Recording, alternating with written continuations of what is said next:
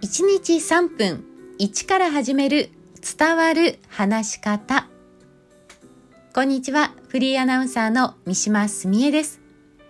さあ今回は時間の感覚について話していきます。前回時間内に話すことの大切さというのを話しましたけれども時間内に話せるようにするにはまずは時間の感覚をつかむということが大事なんです。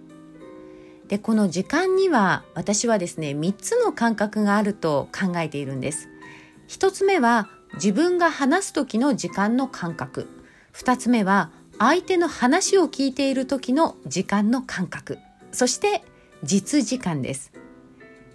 最初の自分が話す時のこの時間の感覚なんですけれども、まあ、私たちは自分が話していると時間を忘れて話しがちです。3分くらいのつもりが実は5分経過していたなんていうことありませんか？こう実時間と体感って違うんですね。逆に聞いている時は相手の話がまあとっても興味深いものであればあっという間かもしれませんけれどもこうちょっと退屈だなと思うとすごく長く感じることないでしょうか？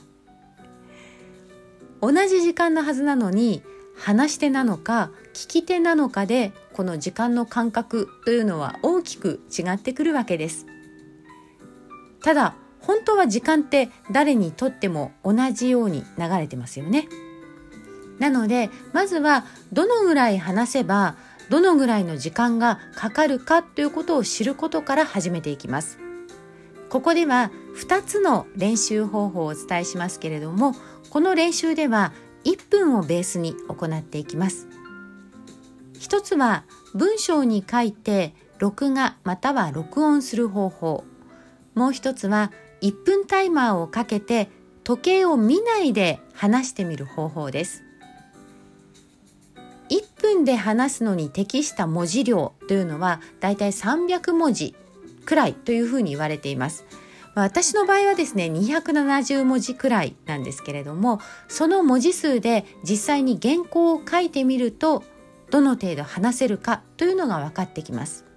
そしてもう一つタイマーをかけて時計を見ないで話す練習ですけれども話す内容は原稿を作らないで頭の中で考えながら話してみてください。